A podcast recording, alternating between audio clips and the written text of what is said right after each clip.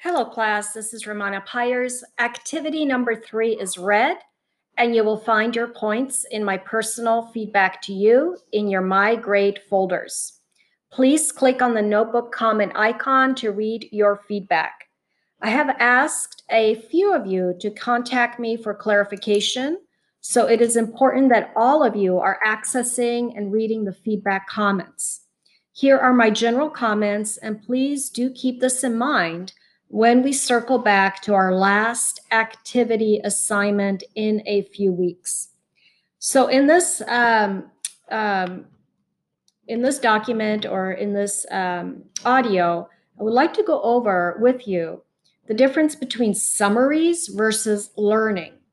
Since your understanding of sociology is much more advanced now that we are beyond the halfway mark of the class, it is expected of me as your professor to expect more from you.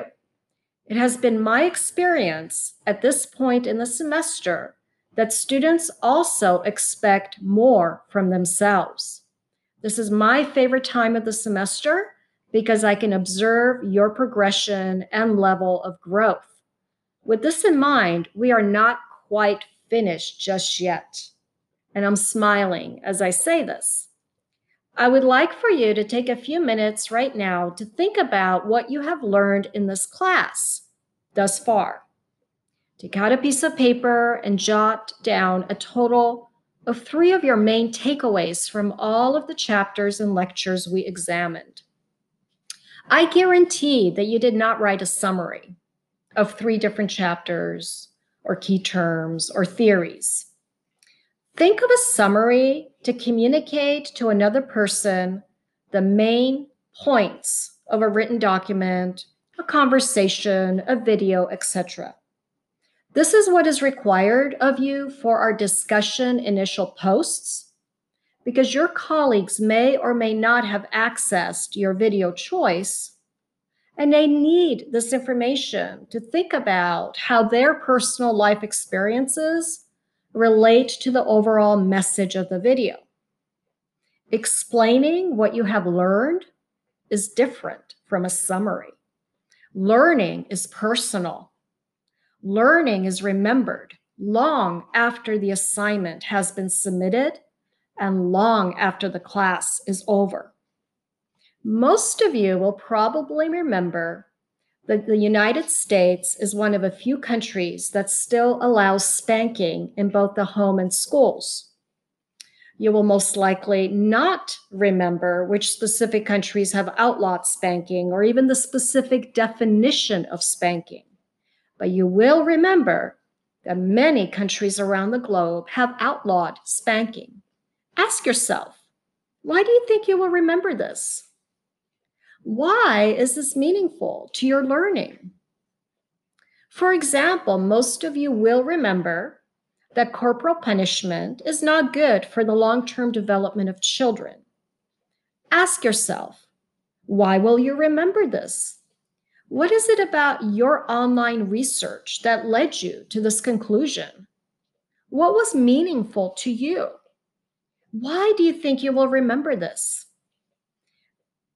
As you can see, learning is more about you and not about others. Learning is a self reflection. Learning is the process of acquiring new knowledge or skill that we can, if we choose, apply to our lives. Hence, when you think about your own child development and your parenting, I ask that if you are not a parent, that you imagine yourself as a parent. Based on what you learned, will this impact your behavior as a parent? Now, as you advance in your major, university professors will expect that you make the transition from learning to creating. What this means is that you will be taking what you have learned and contributing brand new information to the field in which you are becoming an expert.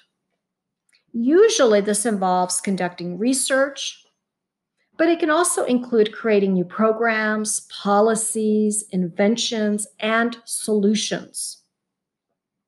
If we remain stagnant and if we do not challenge ourselves to the next level in our education, and professors do not push students to challenge themselves, this has societal implications. Who will be the next generation of inventors, leaders, creatives? Hopefully, this allows you to think about your own development as a college student, but also how your development as a student is viewed from a sociological perspective. What are those societal implications?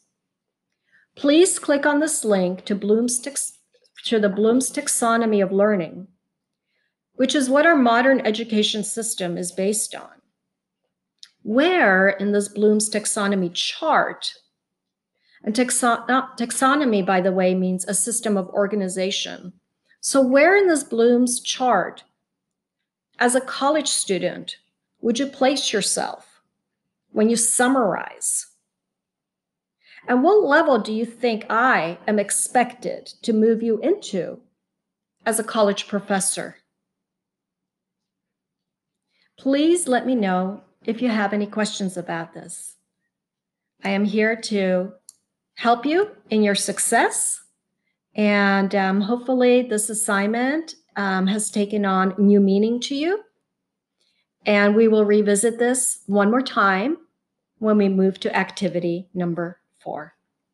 I'll talk to you soon again, class. Goodbye for now.